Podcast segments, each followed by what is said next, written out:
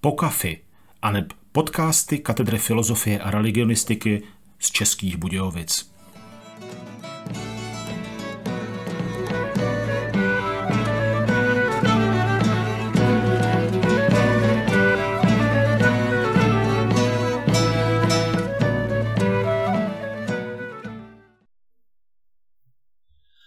Vítáme vás u podcastu Katedry filozofie a religionistiky Teologické fakulty jeho České univerzity.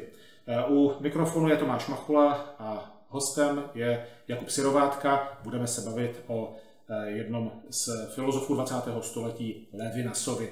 Eh, Jakube, vítej.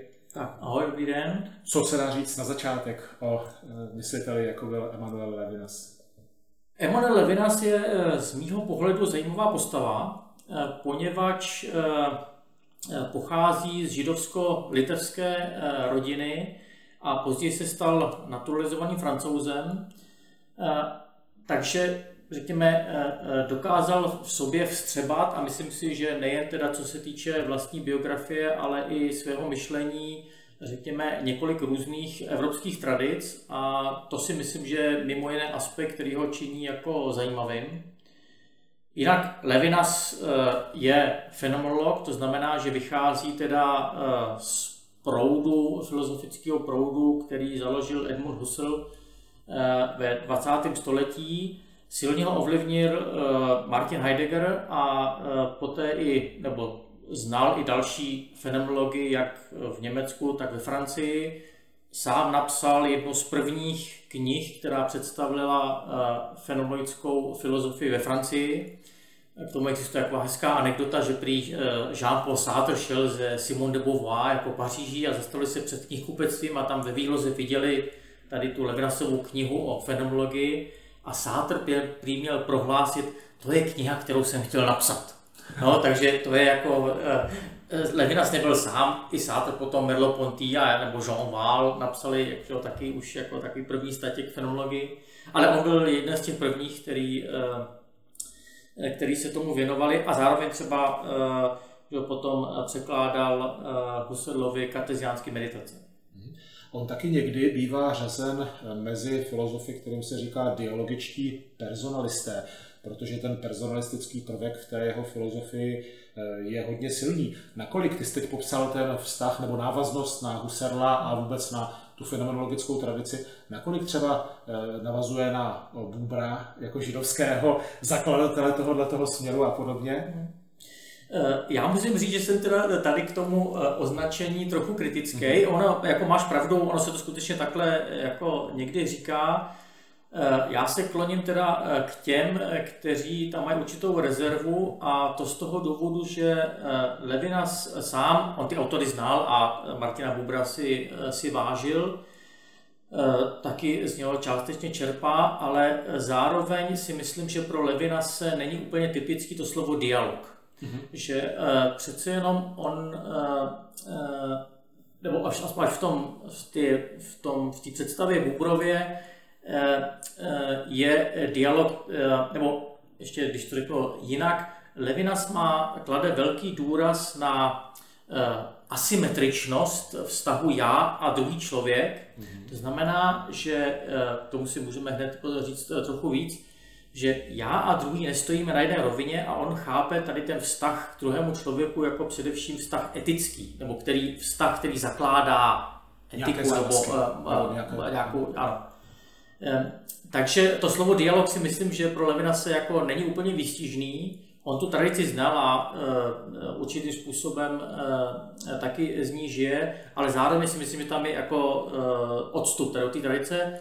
K Martinu Bubrovi mimochodem to ještě má to pozadí, že oba byli židé a Martin Buber, že jak známe, chasická vyprávění a tak dále, tak byl velký zastánce tady toho chasického, extatického, emocionálního proudu a Levinas eh, byl naopak eh, příznivcem a protagonistou té rabínské učené tradice, která dává důraz na eh, rozumový, rozumové přemýšlení a jakýsi možná až racionalistický výklad Talmudu, to znamená teda židovského učení, které vykládá židovský zákon. Takže oni, jak, jak na jedné straně to židovství spojovalo, tak na druhé straně vlastně stáli každý v tom židovství v rámci jiné tradice a tyhle tradice se nikdy neměly moc rádi. Takže jako... Podobně jako by asi bylo možná napětí, řekl bychom to převedli do křesťanského slovníku mezi scholastikem a charismatikem. Třeba, ano, ano, ano. Jo, takže to je přesně tak, jako, že, že, tam určitě jako jsou to takovýhle jako eh, rozdíly, který je potřeba podle mě znát. Uh, No a jak bys teda charakterizoval takovou ten hlavní přínos Levinasův kromě toho, že tedy navazoval na Husserla, nějak ho dál rozvíjel, jak se to dá uchopit, co je jeho přínosem v této věci?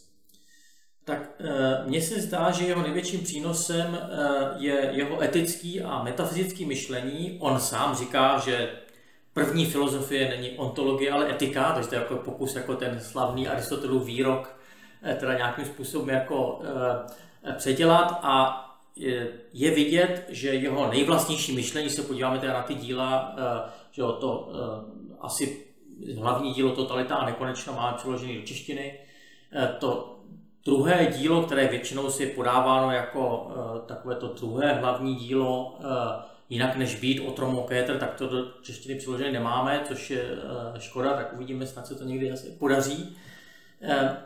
Tak tam je, eh, to je jeden velký pokus uh, ukázat, co je to etika a jak etika nebo moralita jako taková vůbec vzniká, kde se bere. No, aspoň já takhle, jak Levina se čtu, když můžeme přemýšlet tím, tak my, každý z nás nějak vyrost, jo, ho nějak vychoval, říká, tak pozdrav, poděkuj a tak dále a tak dále.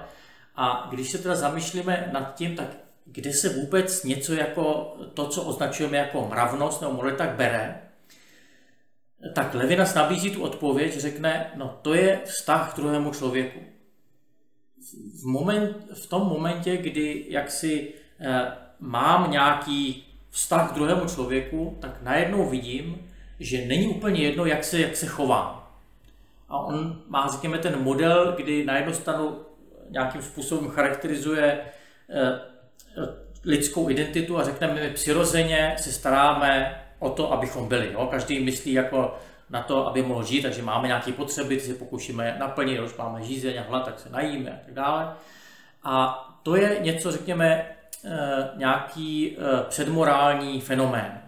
Jo, že každý z nás, prostě, poněvadž prostě živá bytost, tak eh, chce žít a dělá všechno možné pro to, aby teda jako žila. A žila pokud možná ještě dobře. Když ale střetneme s druhým člověkem, eh, tak najednou se může stát, že začnu přemýšlet nad tím, no jo, tak jako já chci třeba, teď tady máme oba hlad a tady na stole tady máme nějaké jídlo a ten druhý má taky hlad a oba chceme jíst, no a jak se máme teda zachovat? Mám si to vzít já, mám to dát tomu druhému a tady už hraje teda nějakou roli to, co, co označujeme jako mravnost, etika, jak bychom to nazvali.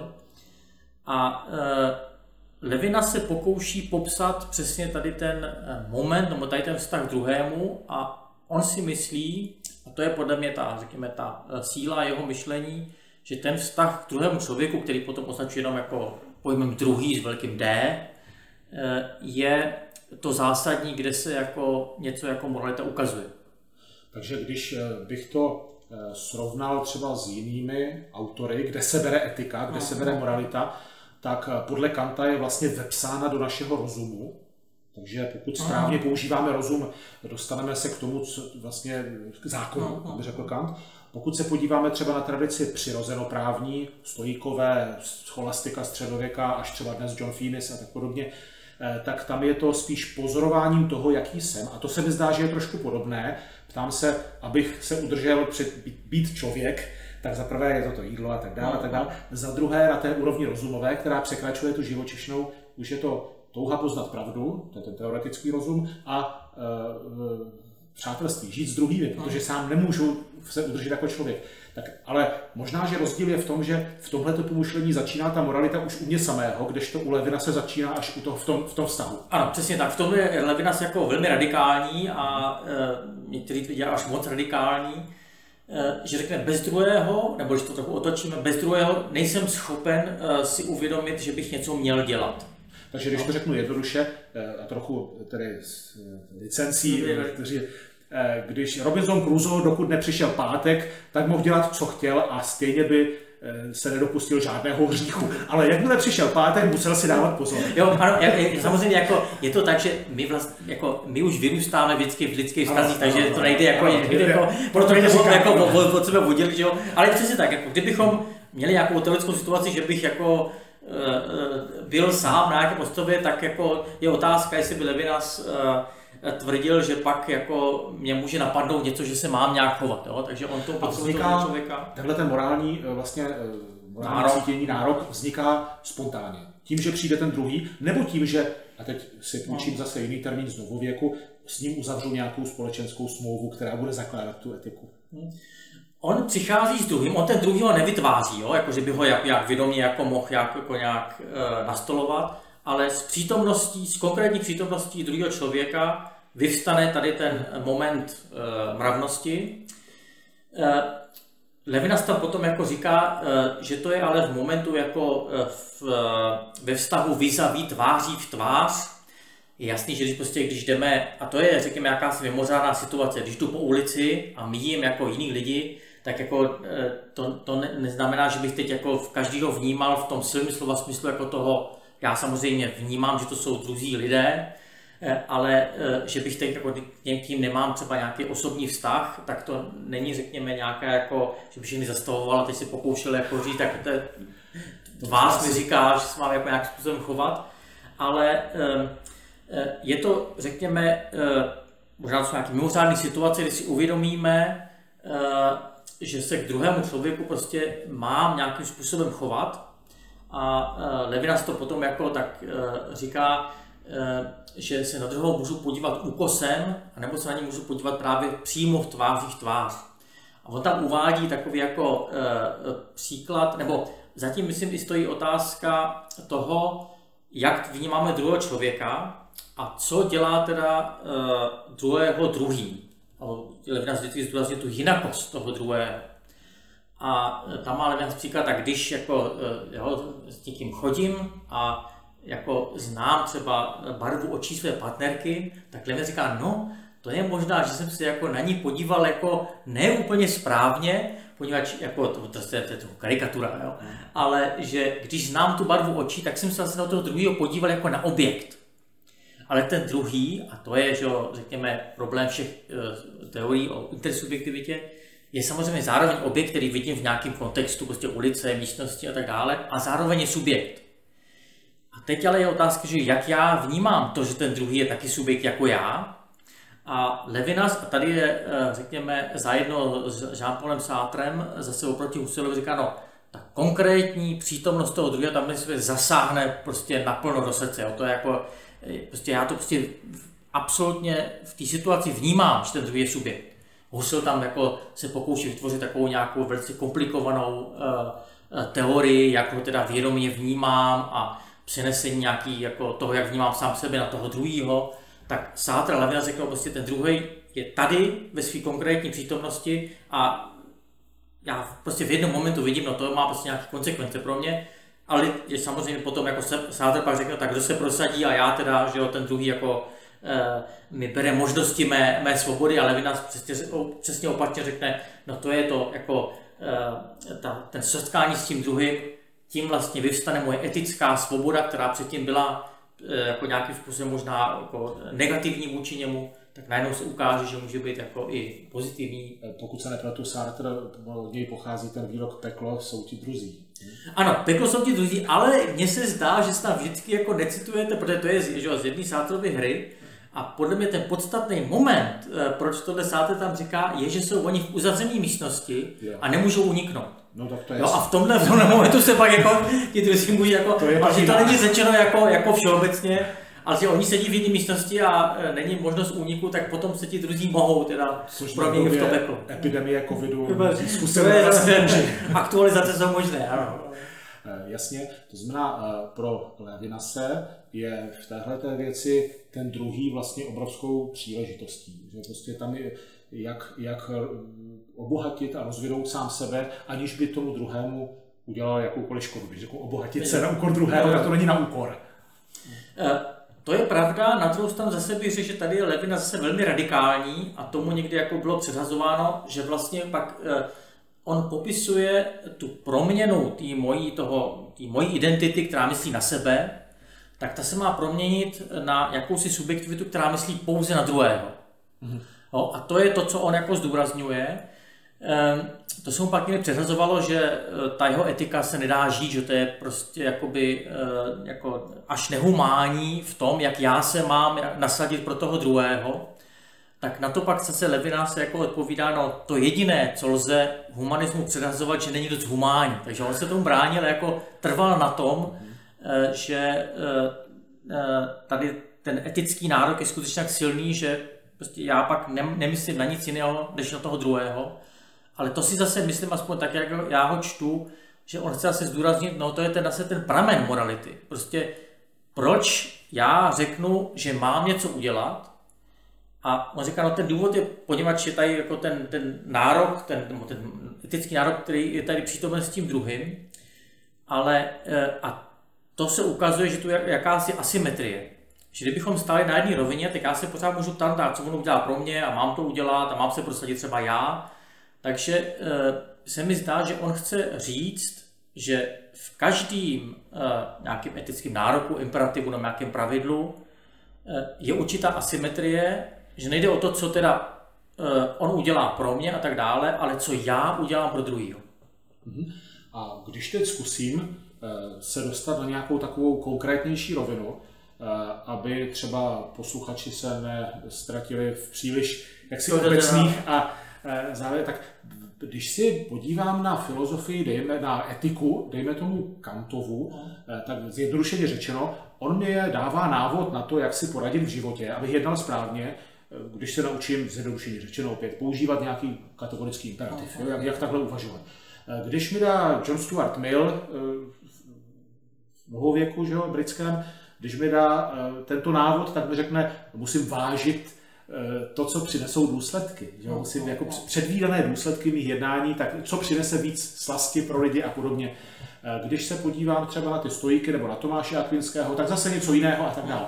Eh, jak tohleto, jak tohleto myšlení, nebo jak tady ten, jak se pokusit o tento stručný návod pro praktický život u Emanuela Levinase. Víme, že teda ten druhý mě dává ty absolutní nároky, že já se mám téměř ztratit a tak podobně, ale jako Boha je co dělat, když tedy se... No, to je jako, ono totiž, uh, problém je v tom, že Levinas nevytváří žádný etický systém. Mm-hmm. Jo, že tady ty otázky, jako co pak mám dělat, ho moc nezajímají, takže jako to prvotní, a to je myslím to, na něm to silný, že právě ukazuje ten prvotní impuls, jak to, že vůbec tady ta otázka, uh, jak se mám chovat, vyvstane. Jo? ten pramen toho... Eh, Takže je to vlastně svého druhu metaetika, to znamená uh, ospravedlnění etiky jako takové, nikoli přímo Ano, do určité míry ano, ano, přesně tak. Jo? A aspoň, aspoň tak, tak si myslím, že by se měl číst, že to je skutečně ukázáno, prostě tak, kde je kořen toho, že tu něco takové jako etika vyvstane. Pak má, řekněme, eh, pár momentů, který by si dali jako rozpracovat do toho, co mám dělat. Například to, když řekne, že pravým eh, místem etiky je materialismus a řekne, že neexistuje žádný špatný materialismus, kromě toho vlastního. To on chce říct, a to mi je taky příběh sympatický, a to by bylo třeba, kde spojil zase filozofickou tradici s židovstvím, důraz na jakousi eh, konkrétní a materiální pomoc druhému. Řekne, a odmítá jakýsi jako takový etický eh, spiritualismus, no já bych rád pomáhal, já mám všechny rád a tak dále, jo, ale tomu konkrétnímu člověku, že vedle mi nepomůžu. No. Tak to je ten důraz, prostě, když Levina řekne, kdy, jako ten vztah k druhému se musí nějakým způsobem konkrétně ukázat. Tak tenhle důraz má na to, jako na tu konkrétní materiální pomoc. To by bylo možná sympatické, protože ano. Ono, e, nejhorší jsou lidi, kteří chtějí zachránit celý svět, ale zapomínají, že jim vedle umírá soused. Milují lidstvo, ale toho ano. vedle sebe ne. Takže ale nás za to jde naopak, což je vlastně v pořádku v této věci. Ale jinak další jako konkrétní nějaký rozpracování, jak by se měl chovat a tak dále, to, to už to, to, to tam prostě jako nenajdeme. Mm-hmm. Jo?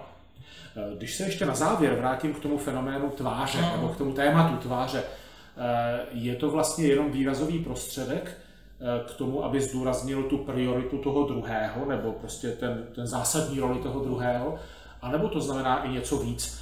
Ptám se teď čistě proto, protože o tváři se dnes mluví i v kontextech například toho, co znamená pro naši kulturu eh, vidět do tváře. Eh, v souvislosti se zahalováním eh, právě ve Francii, že se hodně vedle otázka o šátkových zákonech, o burkách a tak podobně, ale ono to nemusí být jenom o, hlavně o islámu, že v téhle věci, ono to může být i takový to zahalování se v rámci určitých demonstrací a tak podobně. Na druhou stranu máme tady čínského velkého bratra, kdy kamery zachytí skoro všechno rozpoznávání tváří je přivedenou dokonalostí už téměř, že? Tak eh, nakolik vlastně ta tvář je takový ambivalentní fenomén. Já chci být soukromý a proto nechci, aby mi všichni viděli do tváře, jako v Číně. Na druhé straně, když jdu po ulici, chci vidět lidi, lidem kolem sebe do tváře, protože to je nějaké vyjádření nějaké identity, že to nejsou, eh, pamatuju si kdysi ten film zeď, eh, tedy ta mm. sfilmovaná eh, Pink Floydovská deska, že mm. jako, jak jsou tam ti, ti žáci jeden jako druhý s těmi stejnými ksichtíky, mm. bez toho, že by se rozlišila jejich individualita. Tak jak tady je, je v Levinasovi něco, co by bylo inspirativní pro myšlenky tohoto typu, cenění té individuality která je reprezentovaná tu tváří? To si myslím, že určitě a tvář a zároveň pohled má pro Levinase centrální význam právě v tom, že e, ukazuje, že tvář a pohled druhého člověka nám zprostředková vlastně jeho jedinečnost. A tam jako ve tváři a v pohledu druhého je vidět to, co skutečně ten druhý je, ale to je něco, co se pohybuje na hranici viditelná a neviditelná. Mm-hmm. Jo, a, že, a já si myslím, jako, e, že to je, e, když to zase jako uděláme jako příklad, prostě když s někým mám vztah, jo, nebo prostě když třeba s někým chodím a tak dále, tak aspoň třeba mně se to stalo, jako když se mě někdo, když jsem schodil svou eh, nynější ženou a někdo se mě ptal, když ještě jsme jako nebyli svoji, no, jaká je. Jo? Já jsem neměl žádnou fotku a měl jsem to, když něco řeknu, tak ale že to nevystihne tu osobu jako takovou. Jo? A přesně tohle se podle mě snaží Levina říct, no v té tváři a v tom pohledu druhého je přítomno něco, co není vidět, ale zároveň potřebujeme samozřejmě jako ten obličej, v kterém jako, do kterého se koukáme, ale přesto jako já to mám, že celá literatura poezie a jako milostná poezie žije, že, že řekněme tady z těch fenoménů jako tváře a pohledu, eh, že je v tom přítomno jako ten druhý ve své podstatě, ale já nemůžu přesně popsat, co to je. Jo? Já potřebuju ty oči, potřebuju te, jako ten obličej a zároveň je to ta, v tom metaforickém smyslu tvář, že tam je přítomno něco, co je přítomno a přesto není vidět, jako není popsatelný jako nějaký předmět. No možná v té židovské tradici, když si člověk přečte píseň písní, no. tak ty metafory, kterými ten milý popisuje svoji milou, jsou dneska až jako směšné. Že? Jako tu, ale na druhou stranu, když se to člověk přečte celé, tak v tom najednou zakouší to obrovské zaujetí a právě tu interpersonální lásku. Ten ono se říká, že, že krásná je žena, já teda řeknu žena, Eh, protože nejsem kompetentní posuzovat muže, ale ono to asi platí i naopak, že, že krásná žena je ta, Eh, která má prostě krásný, hluboký, jak to, jak to popsat, to nejde, ale jako ta krása se projevuje v očích, v pohledu. A ne v tom, jak je symetrická přes různé části, tam to asi není zase tak důležité. Jo, jako může to být zajímavé, ale není to důležité. Mně se právě tady ten, a to má i Sátr, tady ten jako, že tu, tu důležitost pohledu zase s, jako s jinýma následkama, jo, to je ten, jako ten, co mě soudí, že to je soudce, který na sebe kouká, ale e, e, a zase to myslím jako není jako, že jako nic nového, to známe, že jo, už jako už Augustína a jiných autorů, kde ten pohled že jo, hraje nějakou roli, ale že eh, tady ten proud fenom, fenomenologie nebo existencialismu v 20. století tady ten fenomén zase jako řekněme zdůraznil a pokusil se s tím pracovat nějak nově. A mi to připadá velmi sympatický a myslím si, že je to i jaksi velmi názorný, že každý, kdo měl nebo má nějaký vztah, tak ví, že ten pohled má nějakou prostě kvalitu, která se těžko popisuje, ale přesto tam prostě ten druhý je. Takže to si myslím, že jako... Takže vlastně ta nevypověditelnost toho druhého eh, je potřeba o ní nějak mluvit, ano. Tady si ji nějak zpředmětnit, i když to není úplně to, co by Levinas chtěl, ale je prostě nějak o ní se bavit musíme, takže to používá tedy ten... Ano, a to u Levina se souvisí potom i s myšlením jako boha nebo nekonečná, kdy tady v té jako jinakosti druhý je vždycky nějakým způsobem přítomen Bůh, on to má, on říká Bůh, nekonečno, transcendence a tak dále. A zase řekněme, to je fenomén a z mého pohledu třeba se blíží té tradici negativní teologie, kdy řekněme, je to něco nevypo, nevypověditelného, eh, a přesto o tom ale jako já chci nějakým způsobem eh, mluvit, ale pokouším se teda i v tom svém mluvení o tom fenoménu, který jako nedokážu pojmenovat, to nějakým způsobem ukázat, tu jeho eh, nepojmenovatelnost. Takže ten materialismus není úplně vyšší. Takže jako tam, jo, takže to si myslím, že, ale, a to je u něj, ta uh, Levinasovská etika je bytostně metafyzická a jeho metafyzika je se bytostně etická. Řekne, mhm. neexistuje vztah k Bohu bez vztahu k druhému. Jo, to je jako pro něj jako velmi úzký pouto. Což je vlastně, by se dalo říct, Eh, určitá návaznost na to, jak se říká, propojení a vzájemnost těch dvou hlavních přikázání, tedy lásky k Bohu a. Ano, jo, samozřejmě. Ano, ano. A to si myslím, že je vidět tady nějaká inspirace, řekněme, i tou židovskou tradicí, kdy eh, na jednu stranu je teda Levinas, řekněme, filozof západního eh, střihu, i když tu západní filozofskou tradici, on ji pořád kritizuje a pořád ji čerpá, takže tak je jako vztah. Ale to si myslím, že je klasické právě pro tu, řekněme, pozdně novověkou a současnou v uvozovkách eh, tradici, že to, co se dřív probíralo právě, v, hodně rezonovalo v oblasti třeba náboženské, mystika. Třeba klasicky tady, nebo ta negativní teologie byla v té mystice velice často přítomná, tedy vyprávět o Bohu hlavně, jaký není, a ne jaký je, protože to, co jaký je, nedokážeme vyjádřit, tak vlastně se sekularizuje eh, na, a objevuje se to jako téma filozofické. Právě proto, že to, řekněme, teologické nebo mystické téma už neoslovuje taková kvanta lidí, takže se to nějakým způsobem sekularizuje.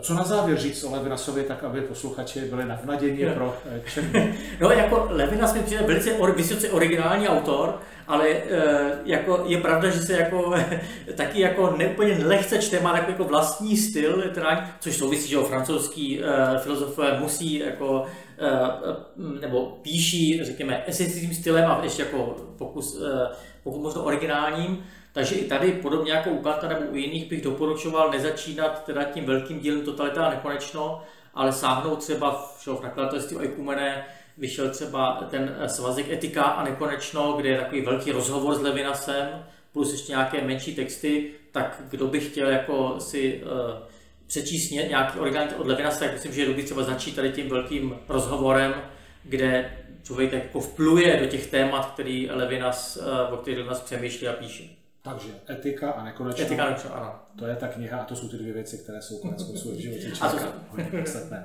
Děkuji za dnešní zajímavé povídání a těším se zase na slyšenou. Tak taky děkuji za pozvání a mějte se hezky.